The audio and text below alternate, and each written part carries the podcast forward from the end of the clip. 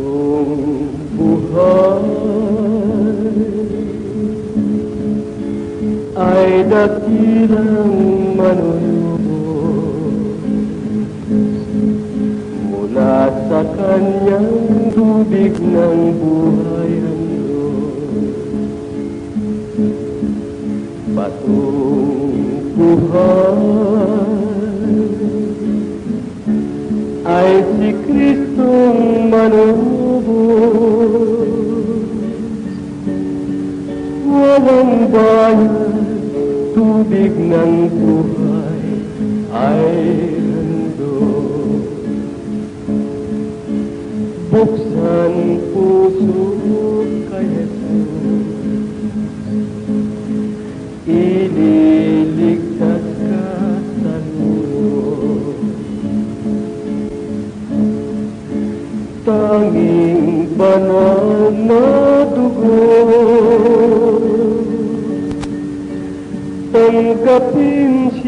ngayon habang may panahon Mahalit maglingkod Namatay siya sa krus Sasanay pagtubos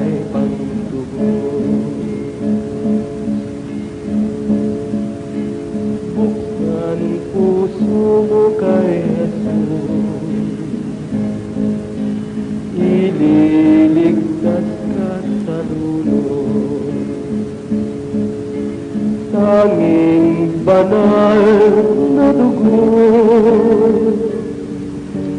Tanggapin siya ngayon Habang may panahon. Mahalit maglingkod Namatay siya sa krus Sa sanay pagtubos Namatay siya sa krus Sa sanay pagtubos Isa na naman pong mainit na pagbati ang ipinapaabot naming mga tunay na Kristiyanong naliwanagan sa mga salita ng Diyos. Kami po noon ay nagbabasa ng banal na aklat at kami rin po ay tinatanggap naming ang Diyos ay mapagmahal. Subalit, nang kami po ay magpakababa sa harapan ng Diyos, nakilala namin ang tunay na Yeso Kristong nakilala ng mga apostol. At doon po namin nakita kung ano talaga ang tunay na pagmamahal na ipinagkakaloob ng Panginoon. Hindi po pala yung nauunawaan namin noon na ang ipinagkakaloob ng Diyos ay yung material na bagay o yung mga bagay na temporal o mayroong katapusan. Sapagkat ang pagmamahal ng Diyos ay walang hangganan, kaya ang kanyang ipinagkakaloob ay yung mga bagay na patungkol sa kaligtasan, patungkol sa buhay na walang hanggan. At magmula po noon, kami po ay nagtataka kung bakit kapag binubuksan namin ang banal na aklat, kami po ay namamangha.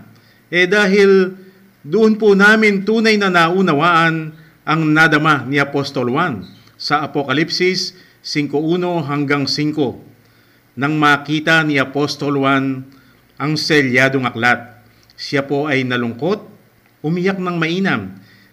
Bakit?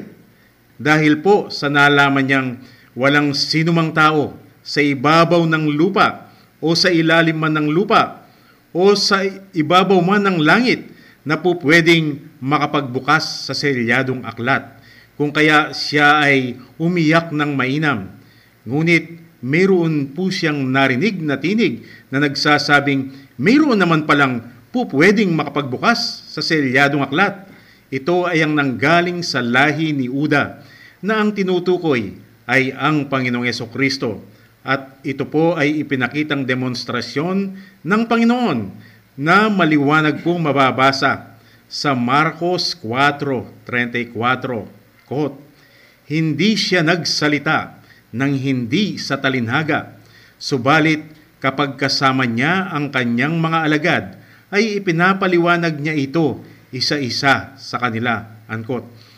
O hindi po ba katotohanan na wala nga palang sino mang tao na po pwedeng makapagbukas sa selyadong aklat dahil ang Diyos pala ay nagsasalita ng talinhaga.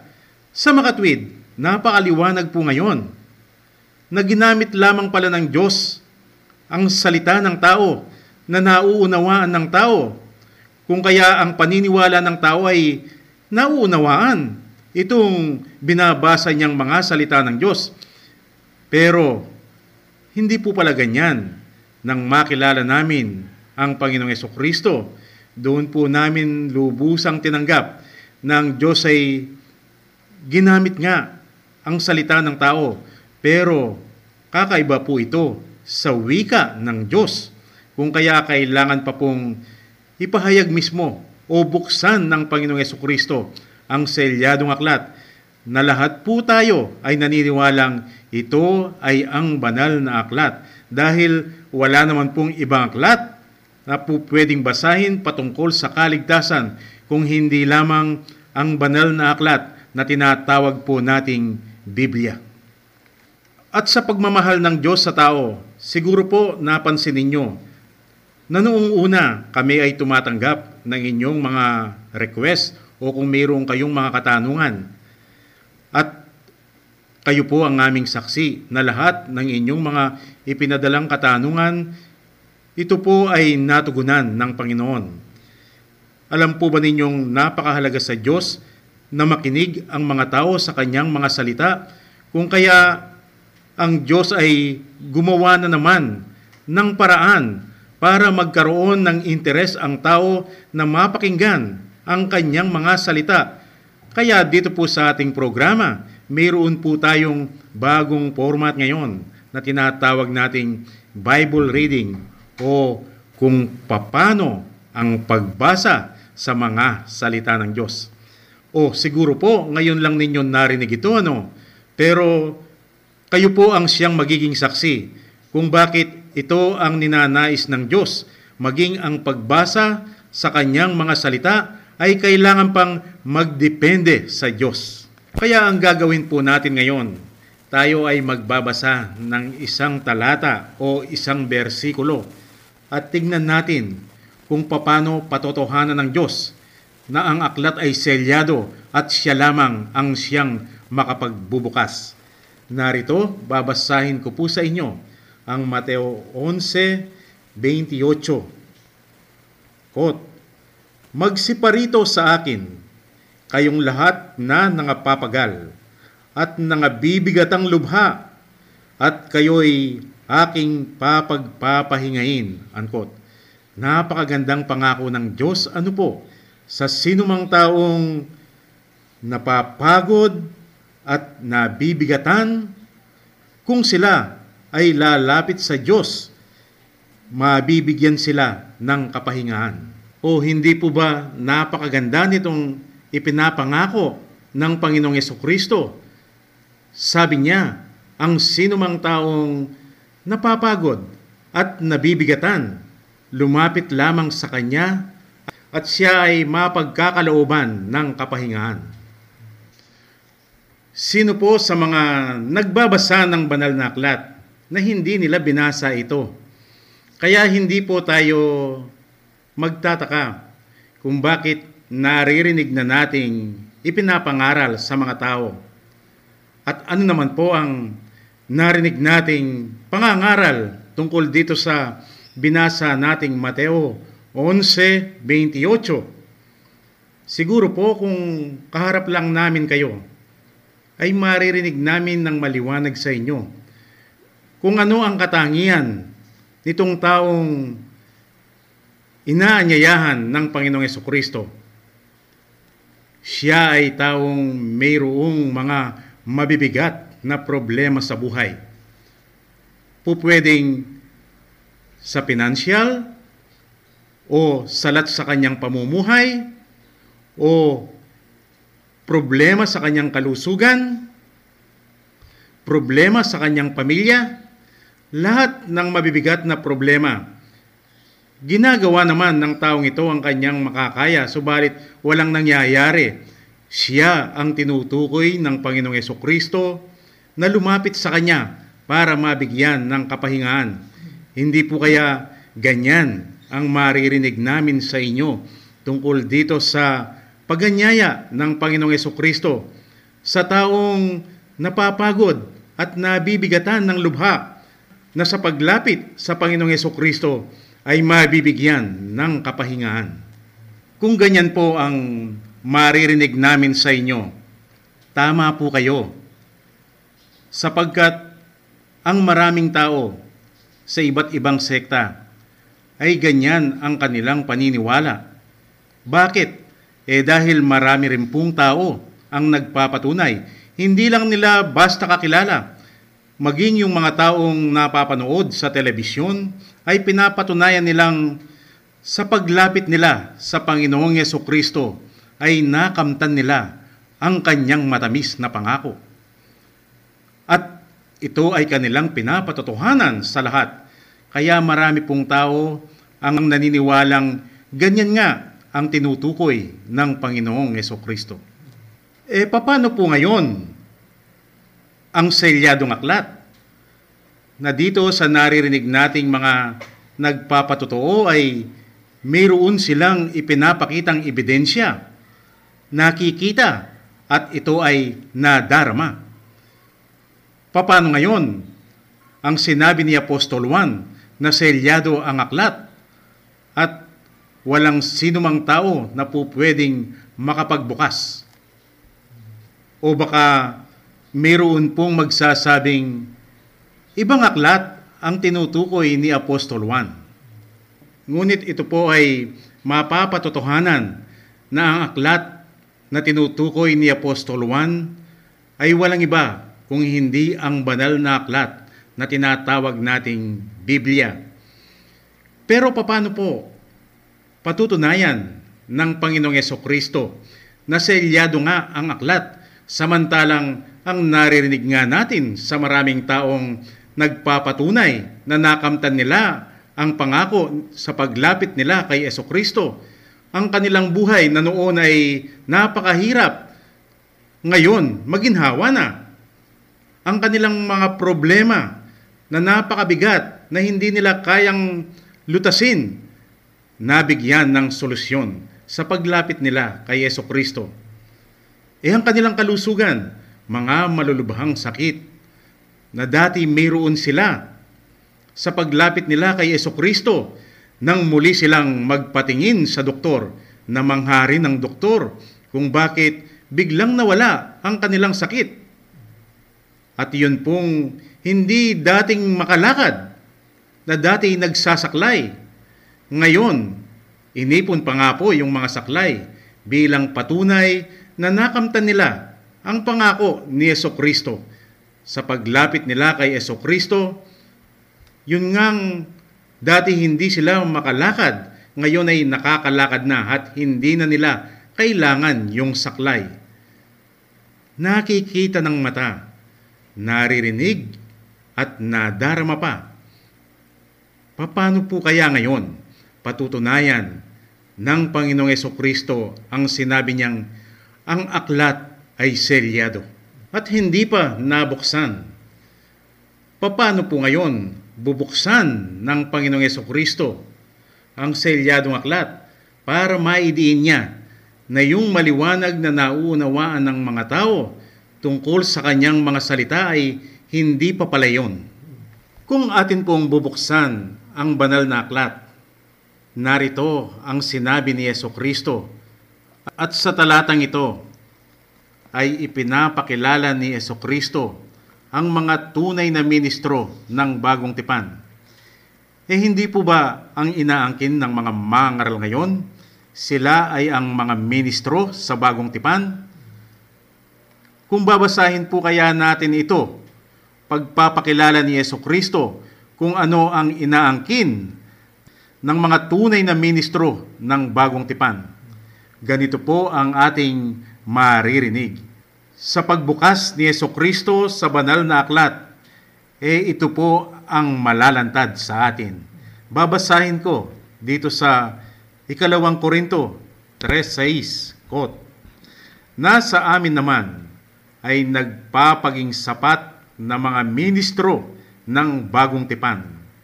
Hindi ng titik kundi ng Espiritu, sapagkat ang titik ay pumapatay, datapwat ang Espiritu ay nagbibigay ng buhay. Unquote.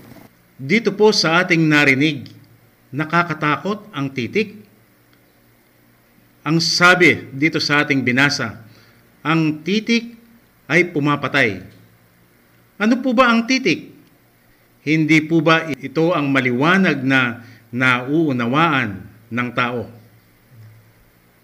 At kung ito po ngayon ay iuugnay natin sa paksang binuksan natin, ano po ang maliwanag na nauunawaan ng mga tao? Uulitin ko itong Mateo 11:28. Sabi ng Panginoong Yeso Kristo, Kayong mga napapagal at nabibigatang lubha, lumapit kayo sa akin at bibigyan ko kayo ng kapahingahan. Ano po ang maliwanag na nauunawaan ng mga tao dito? Eh, yun pong mismong ibinigay nating mga halimbawa kanina. Kung kaya napakarami ang naniniwala sapagkat yon ang maliwanag na nauunawaan ng tao at ito ay kanya pang pinapatotohanan. At ito po ang mga halimbawa. Dati ay hirap sila sa buhay. Nang lumapit kay Yeso Kristo, guminhawa ang kanilang pamumuhay. Dati ay mayroon silang mga malulubhang sakit na maging ang mga doktor ay hindi kayang gamutin. Nang lumapit sila kay Yeso Kristo, gumaling ang kanilang karamdaman. Eh nasaan po dito? Ang sinabi ni Yeso Kristo, ang titik ay pumapatay, samantalang dito sa mga halimbawang ating narinig, hindi naman pumapatay, kundi bumubuhay. Pero ano naman po kaya ang sinasabi ng Panginoon patungkol sa kanyang mga salita na nakaligtaan naman ng mga tao? Nalalaman po natin na mayroong pakay ang Diyos kung bakit nilalang niya ang lahat-lahat. Dahil po ito sa pagtatayo niya ng kanyang kaharian. At dito ay makakasama niya o ito ay bubuuin ng mga taong karapat-dapat na makakasama ng Diyos sa buhay na walang hanggan.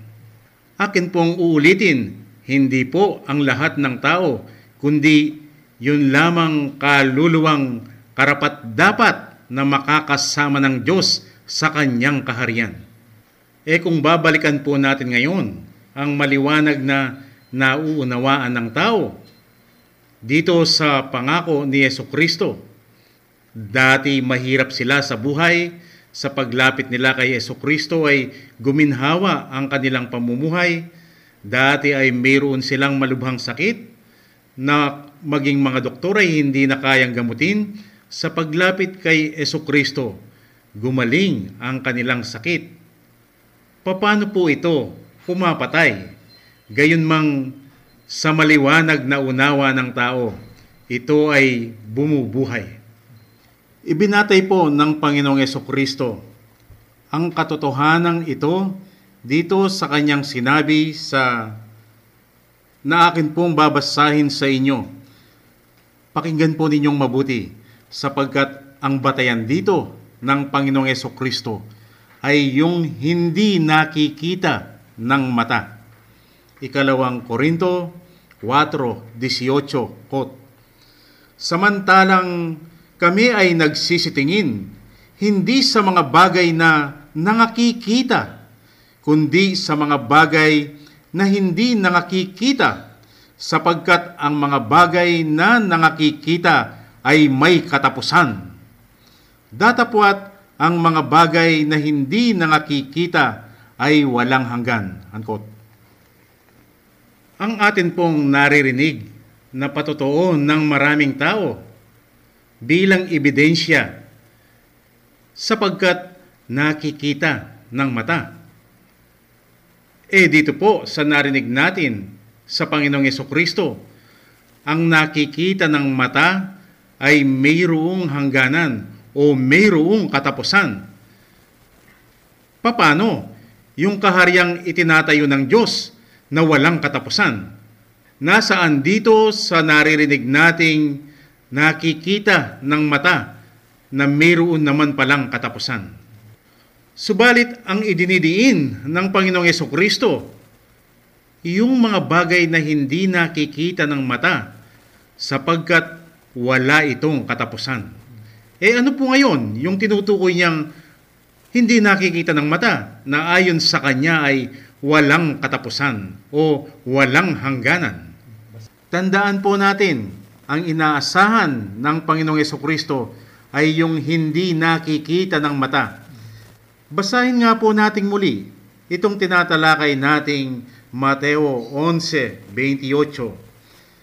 Magsiparito sa akin, kayong lahat na nangapapagal at nangabibigatang lubha, at kayo'y aking papagpapahingain.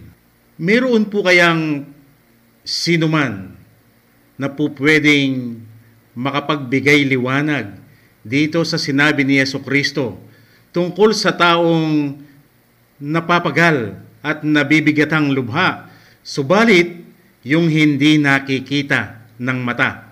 Kaya po bang ipaliwanag yan ng tao? Eh kung wala pong makapagbibigay linaw tungkol sa katotohanan yan, patunay lamang na katotohanan nga ang sinabi ni Yeso Kristo tungkol sa selyadong aklat. Kaya po kayang isipin ang isang taong napapagal at nabibigat ang lubha, ngunit hindi naman nakikita ng mata. Kung ganon, selyado nga ang aklat. Bakit po kaya pinakaingat-ingatan ng Diyos na selyuhan ang aklat at mas siguro niyang ito ay saradong-sarado sapagkat ang atin pong nababasa, ito ay sinelyuhan ng pito. Eh, perfectong number po yan. Talagang imposibleng mabuksan. Sa makatwid, talaga pong selyadong-selyado ang aklat. O sabihin na natin ngayong selyadong-selyado ang banal na aklat. At dito pa lamang po ay makikita na ang kaibahan sa nakikita ng tao at sa nakikita ng Diyos. Sa nakikita ng tao, nakabukas ang banal na aklat sapagkat ito ay binabasa, minememorya, tinutupad pa nga po ang mga kautusan at ipinangangaral pa. At sa pamagitan ng kanilang pagtupad ay nakikita ang benepisyo kagaya po ng mga halimbawang binanggit natin kanina. Subalit ngayon pong pinatotohanan ng Diyos sa mata ng Diyos, selyado, kung kaya hindi pa po pala yan. E ang sasabihin naman ng tao, hindi ba mapagmahal ang Diyos? Kailan kaya bubuksan ng Diyos ang selyadong aklat para sa mga tao? Dito na po patutunayan ng Panginoong Yeso Kristo ang sinabi niyang makipot ang pintuan at makitid ang daan. Kakaunti lamang ang nagnanais makapasok sa makipot na pintuan. Subalit napakarami ng mga taong gustong-gusto sa malapad na daan. E sinasabi rin po ng mga tao yan. At sila ay naniniwala at ipinangangaral na ang makipot na pintuan at makitid na daan ay ang mga kahirapan na nararanasan ng mga tao. At pati na rin yung ginagawa niyang mga sakripisyo sa buhay katumbas ng makipot na pintuan at makitid na daan. Pero ayon sa Panginoong Yeso Kristo, bakit po kaya kakaunti lamang ang gustong makapasok sa makipot na pintuan? Ano po kaya yung makipot na pintuan? Kaya kung ang gusto ng Diyos sa mga tao ay magpunta sa makitid na daan, ang gusto naman ni Satanas sa mga tao ay magpunta sila sa malapad na daan. At ang katotohanan ito ay hindi po lumipas kailanman. dahil sa simula pa lamang ay nakita na ng maghabili ng Diyos kay Eva. Ang gusto ng Diyos, si Eva, dapat doon sa makitid na daan. Kaya ipinagbawal niyang huwag kainin ang punong kahoy sa pagkakilala sa mabuti at sa masama. Ngunit dahil ang gusto naman ni Satanas, si Eva ay mapunta sa malapad na daan, ay tinukso niya si Eva na kailangang kainin niya ang bunga ng punong kahoy sa pagkakilala sa mabuti at sa masama. Ano po kaya itong ipinagbabawal na bunga na ayon sa Diyos ang hindi pagkain dito ay ang pagpunta sa makitid na daan. Ngunit ang pagkakain naman sa ipinagbabawal na bunga ay ang pagpunta sa malapad na daan. Eh bakit po kaya hindi nakita ng tao ito samantalang doon pa lamang sa pangalan ng bungang kahoy ay makikita na kung ano ang ibig sabihin ng Diyos. Uulitin ko kung ano ang pagsasalarawan ng Diyos sa ipinagbabawal na bungang ito. Ito ay ang bungang kahoy sa pagkakilala sa mabuti at sa masama. Kakilala o ang pagkaunawa sa mabuti at sa masama. Maliwanag pong sinabi ng Panginoong Yeso Kristo sa Mateo 15:19 na ang masama at mabuti na ang masama ay nanggagaling sa puso ng tao. O ito pala ay bunga ng damdamin ng tao. Eh tandaan po natin na ang tinutukoy ng Diyos dito ay ang tungkol sa Diyos at sa kanyang mga salita na hindi dapat gamitin ang isip at ang damdamin ng tao. Eh ito po pala ang ipinagbawal niya kay Eva na hindi dapat kainin ang ipinagbabawal na bungang kahoy sa pagkakilala sa mabuti at sa masama o hindi dapat gamitin ang isip at damdamin ng tao patungkol sa Diyos at sa kanyang mga salita para ang tao ay maging sanggol sa harapan ng Diyos.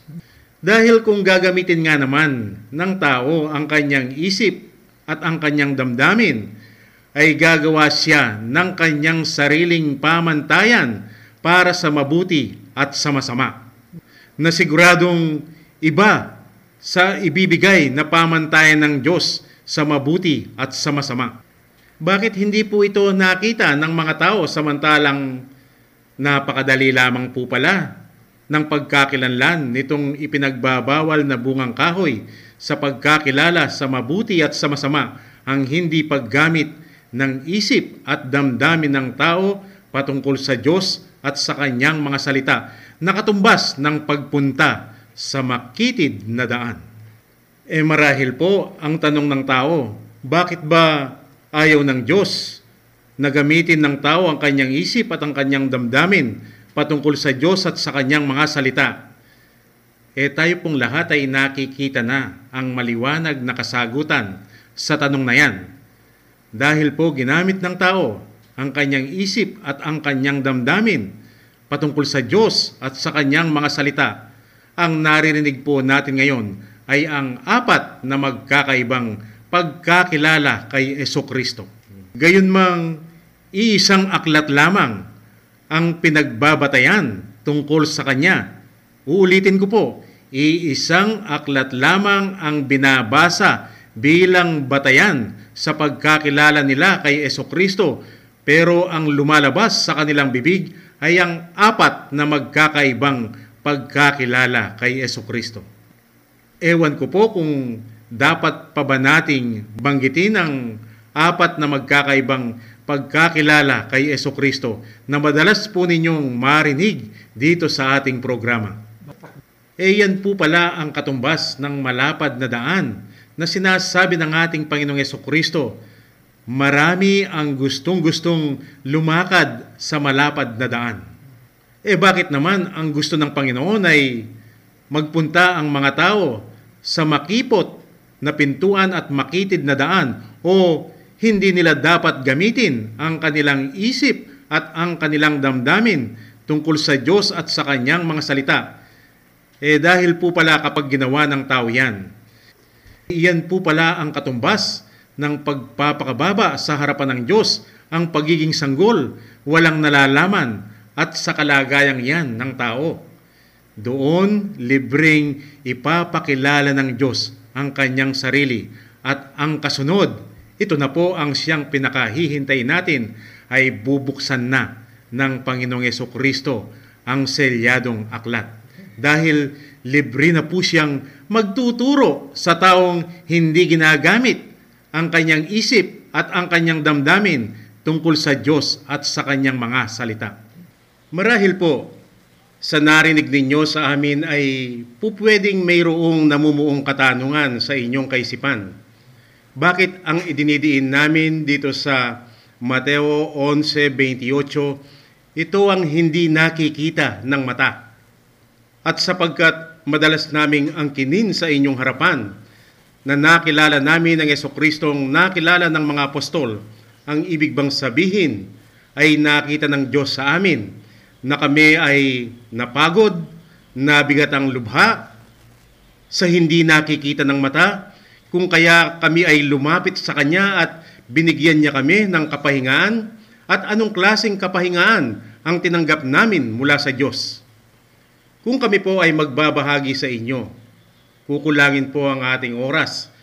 Hayaan po ninyong ako na lamang ang siyang magsalita ayon sa aking sariling karanasan.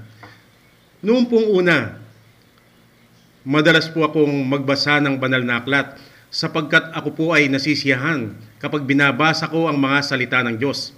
Sinusunod ko po ito, lalong-lalo na ang pagmamahal sa kapwa.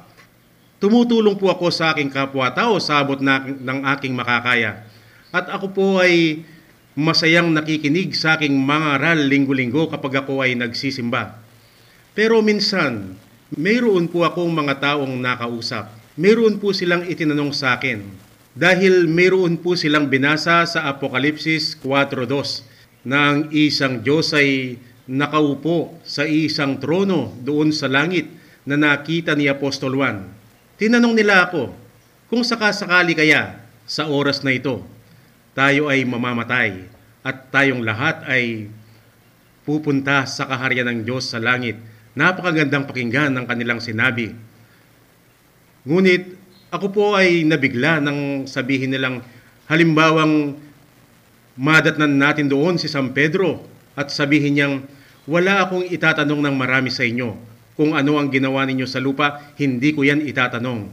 Iisang tanong lamang ang ibibigay ko sa inyo Sino yung nag-iisang Diyos na nakaupo sa isang trono sa loob kapag nasabi ninyo sa akin at totoo ang inyong sinabi, kayo ay aking papapasukin. Doon po sa aking narinig, ako po ay nabigla. Bakit hindi ko kayang tukuyin yung nag-isang Diyos na nakaupo sa isang trono, samantalang ako naman ay nagbabasa ng banal na aklat sinusunod ko ang mga kautusan ng Diyos.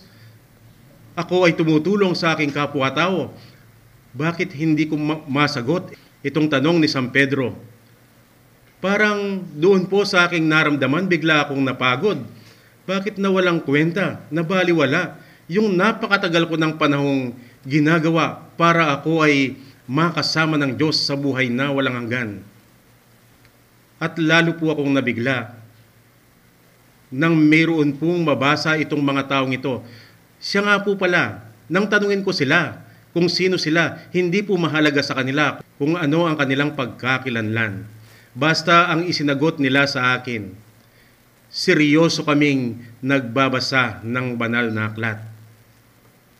Noong pong una ay hindi ko rin masyadong maunawaan ano ba ang pinagkaiba nila sa ibang nagbabasa ng banal na aklat eh yun pala, lahat ng nakasulat ay kanilang tinatanggap. Kaya sinabi nilang sila ay seryoso sa pagbabasa sa banal na aklat. Mayroon po silang binasa sa akin. Itong 1.8.19 na sinabi ng Panginoong Kristo, Kung kakilala ninyo ako, dapat din ninyong kakilala ang aking Ama. Sa halip na ako po ay makaramdam ng kaginhawaan, doon sa talatang kanilang nabasa ay lalo po akong nabigatan. Dahil minsang itinanong ko na ito sa aking mga ngaral kung sino ang amang Diyos. Ang sagot nila sa akin, siya ay misteryoso. Ngayon, muli ko na naman silang naisip dahil ako po ay naniniwalang sila ay nabigyan ng karunungang mula sa Diyos sapagkat sila ay nag-aral sa mahabang panahon sa Bible School at sa mga seminaryo. Pero bakit ang lumalabas sa kanilang bibig? Ang Diyos ay misteryoso. Eh ngayon ang sabi ni Yeso Kristo, kung kakilala ninyo ako, dapat din ninyong kakilala ang aking Ama. Doon na po ako nakaramdam ng napakabigat nga pala. Bakit yung pinapaniwala akong nandiyan na ang kaligtasan, biglang nawala sa akin? Walang sino mang tao na po pwedeng makakatulong sa akin sa oras na ito. Dahil eto, nagtatanong si San Pedro, hindi ko kayang sagutin.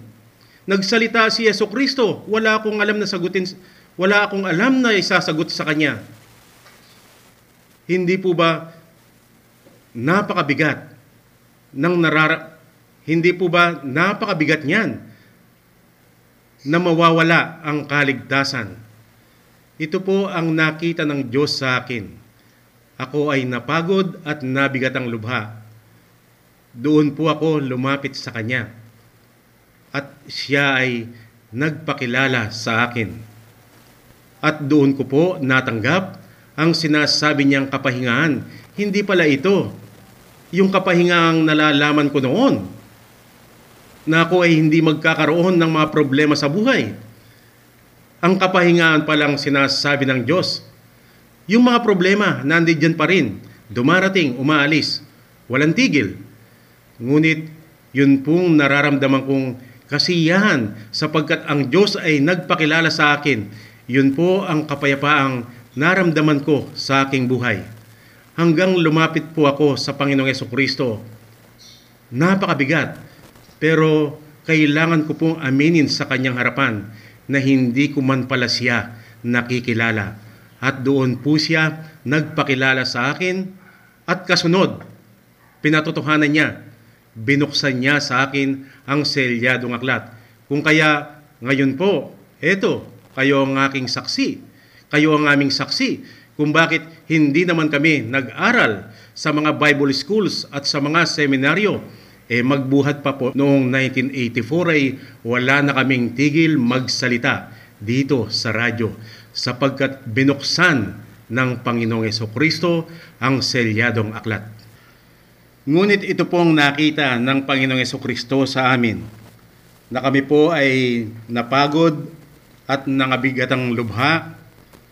Hindi pa po ito natatapos sapagkat inaasahan pa rin niya itong makita sa amin sa darating na panahon. Paano kung ito po ay bubuksan ng Panginoong Yeso Kristo? Hindi po namin inaasahan na ito ay maunawaan ng lahat ng tao dahil ipinakita ng Panginoong Yeso Kristo ang demonstrasyon na hindi sa lahat ng tao ay ipinapaliwanag niya ang kanyang mga salita. Hindi po ba ito ang nakasaad sa Marcos 4.34 at hindi siya nagsalita ng hindi sa talinhaga. Subalit kapag kasama niya ang kanyang mga alagad, ipinapaliwanag niya ito isa-isa sa kanila. Hindi po niya ipinaliwanag sa lahat ng tao noon kung hindi lamang sa kanyang mga alagad. Bakit? Bakit sa kanyang mga alagad lamang niya ito ipinahayag? Sapagkat sila lamang po ang tunay na nakakilala sa Kanya. Sa makatwid, sa ating panahon, inaasahan po nating kapag binuksan ng Panginoong Yeso Kristo ang selyadong aklat, hindi ito mauunawaan ng lahat ng tao, kundi yun lamang mga taong nakakilala sa Yeso Kristong nakilala ng mga apostol. Kung kaya ang sinabi ng Panginoong Yeso Kristo, ang aking mga tupa ay kilala nila ang aking tinig. Kaya inaasahan din po nating Itong ating tinatalakay na Mateo 11:28, hindi po ito tatanggapin ng taong natural dahil lang ikakatwiran. Bakit? Bakit gustong-gusto ng Diyos na nakikitang nahihirapan ang kanyang mga pinili? Kami pong nakakilala sa tunay na Yeso Kristo.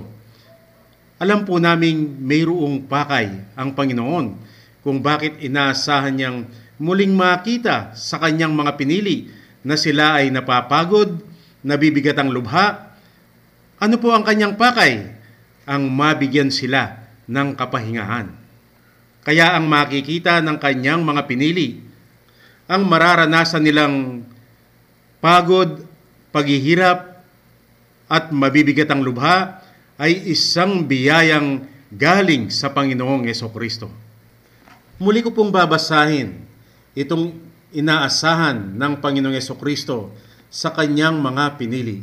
Mateo 11:28 quote, Magsiparito sa akin, kayong lahat na nangapapagal at nangabibigat ang lubha, at kayo'y aking papagpapahingain. Unquote.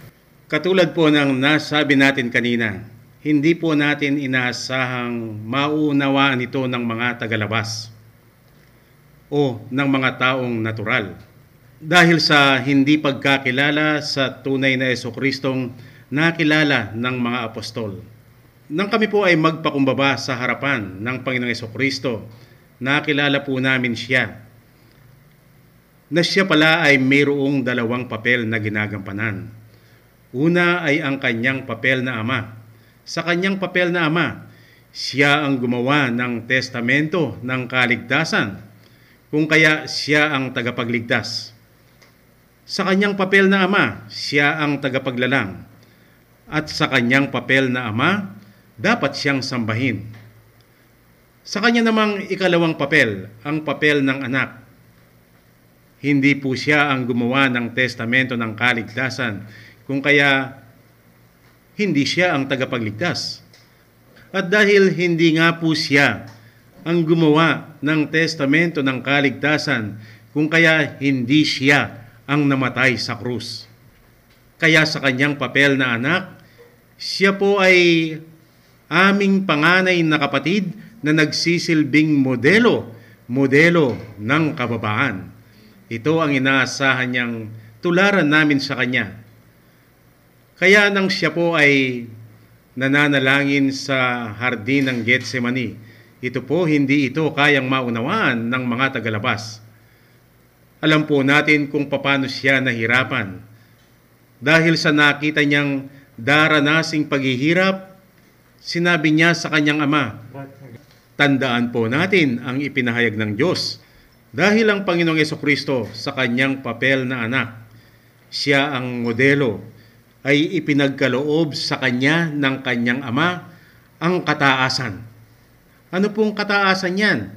Ito ang kataasan ng mga tao na noong una ay wala sa ating Panginoon. Kung kaya sa kanyang papel na anak ay ipinagkaloob po yan ng kanyang ama. Kaya iyan po ang kanyang inangkin sa Mateo 11:27. Ang lahat ng mga bagay ay ibinigay sa akin ng aking ama.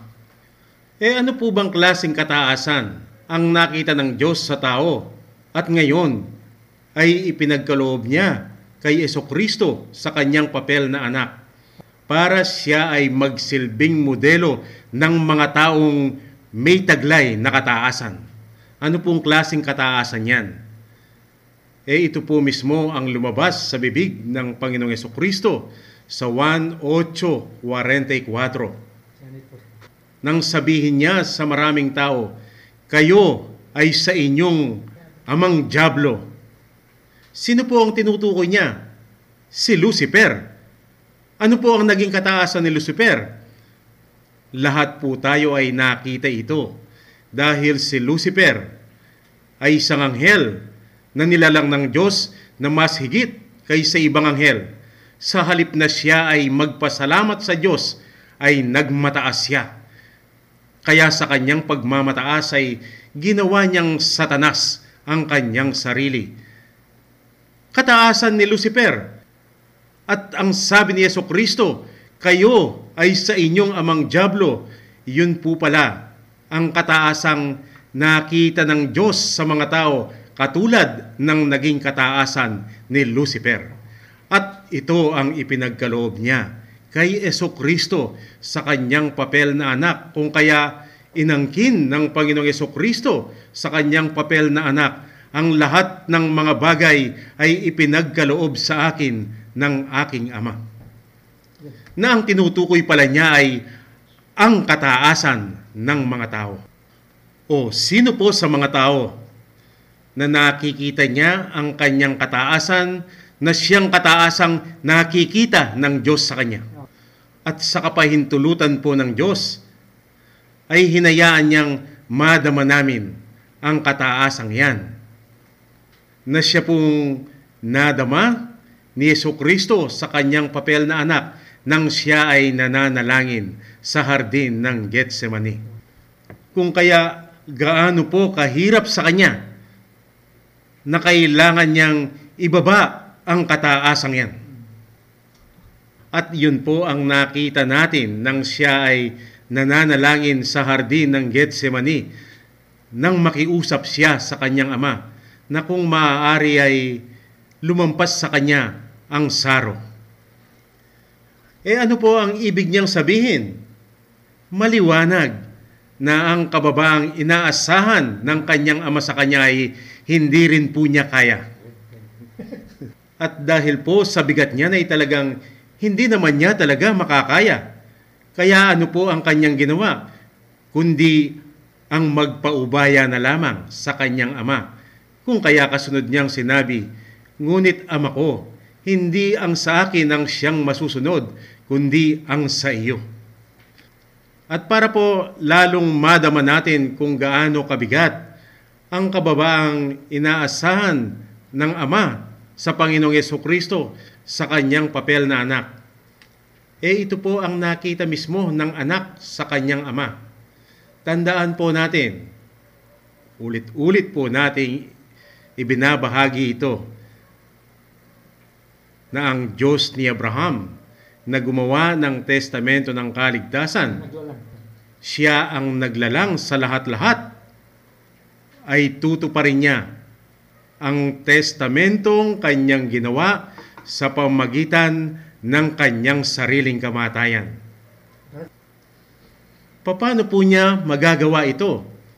Dito po siguro kailangan nating namnamin kung ano ang kanyang ginawa. Isipin po ninyo, siya ang amang Diyos na naglalang sa lahat ng bagay, siya ang amang Diyos na makapangyarihan, siya ang amang Diyos na pinupuri ang kanyang pangalan. Siya ang malwalhating Diyos. Subalit dahil sa likas na pagmamahal ng Ama sa mga tao, ay ninais niyang iwaglit ang lahat ng yan para siya ay makagawa ng testamento ng kaligtasan at ito ay matutupad niya sa pamamagitan ng sarili niyang kamatayan kung kaya siya ay naging tao. At lahat po ng mga tao ay nakita nila kung ano ang dinanas ng amang Diyos nang siya ay maging tao. Alam po ba ninyo, noong hindi pa namin nakikilala ang tunay na Yeso Kristong nakilala ng mga apostol, ang buong paniniwala po namin, ito ay si Yeso Kristong anak ng Diyos. Subalit ngayon ay napakaliwanag, ito ay si Yeso Kristo sa kanyang papel na Ama. Na hindi po natin po pwedeng ikaila ang nasusulat na siya mismo ang Diyos. Eh ano po ang kanyang dinanas na nalalaman ng lahat ng taong nagbabasa ng banal na aklat? Noong una ay pinagsasalitaan muna siya ng masama. Pagkatapos, kalaunan, ang lahat ng nalalaman nilang pagpapakasakit o paghihirap ay ibinuhos na sa kanya. Laitin siya, pagsalitaan ng masama, parusahan, saktan, at ipako siya sa ibabaw ng krus. At doon ay ibinuhos ang kanyang dugo. Paano nagawa ng ama ito? Ito po ang nakita ni Yeso Kristo sa kanyang papel na anak. Nakita niya kung paano magpakumbaba ang kanyang ama para matupad ang testamento ng kaligtasan na kanyang ginawa. O hindi po ba napakabigat na pagpapakababa ang ipinakita ni Yeso Kristo sa kanyang papel na ama? At ngayon, ang inaasahan niya kay Yeso Kristo sa kanyang papel na anak ay tularan ang ginawa niyang pagpapakababa kung kaya ang sinabi niya, Kayo ay dapat maging banal kung papaanong ang inyong ama sa langit ay isang banal. Na ang tinutukoy pala ay ang pagpapakababa. Ito ang nakita ni Yeso Kristo sa kanyang papel na anak na siyang pagpapakumbabang inaasahan ng kanyang ama sa kanya. Pero alam niya, hindi niya kaya. Hindi niya ito magagawa. Kaya ano po ang ating narinig? ang makiusap sa kanyang ama na kung maaari ay lumampas na lamang sa kanya ang saro. Dahil hindi po niya kayang pantayan yung nakitang pagpapakumbabang ginawa ni Yesu Kristo sa kanyang papel na ama. At sana ay wag po nating kalilimutan. Ang pinag-uusapan po natin dito ay ang Panginoong Yesu Kristo na mayroong dalawang papel na ginagampanan. Narito si Yeso Kristo sa kanyang papel na anak, nabibigatang lubha. Kung kaya nakikiusap siya sa kanyang ama, Ama ko, kung maaari ay lumampas sa akin ang saro. E ito pala ang inaasahan ni Yeso Kristo sa kanyang papel na ama. Para dito na po papasok itong ating tinatalakay na Mateo 11:28, quote, Magsiparito sa akin, kayong lahat na nangapapagal at nangabibigat ang lubha, at kayo'y aking papagpapahingain. Unquote. Pangakong ipinagkaloob ni Yeso Kristo sa kanyang papel na ama. Ipinagkaloob ang pangakong yan kay Yeso Kristo sa kanyang papel na anak. At ngayon, si Yeso Kristo sa kanyang papel na anak. Siya ang nagsisilbing modelo ng lahat ng mga pinili ng Diyos. Inaasahan ngayon bilang nakatatandang kapatid na sana makita rin ito ni Yeso Kristo sa kanyang papel na ama sa mga nakababatang kapatid ni Yeso Kristo sa kanyang papel na anak para sila rin ay tatanggap ng pangako ng Ama nang sabihin niyang at kayo'y aking papagpapahingain. Ngunit tayong mga nakakilala sa tunay na Yeso Kristo ang nakilala ng mga apostol, tayong mga pinili ng Diyos sa bagong panahon, po pwedeng lumalabas ito sa ating bibig na tayo ay napapagal, nabibigatan, lumalapit tayo sa Diyos. Ngunit kapag tinignan ng Diyos ang nilalaman ng ating puso, ay hindi man ang ating sinasabi, kundi tayo ay sa halip na tayo ay nahihirapan, baka tayo ay nakatingala.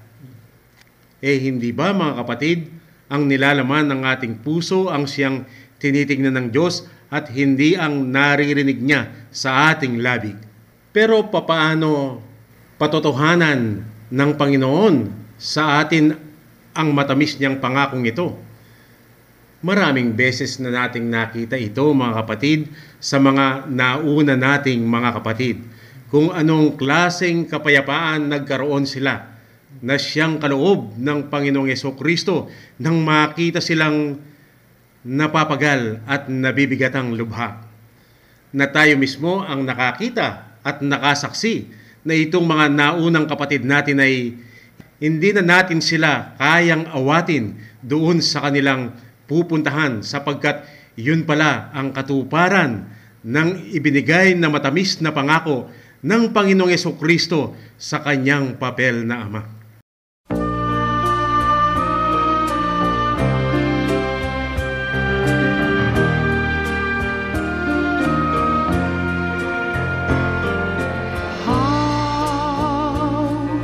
Say thanks for all the things that you've done for me.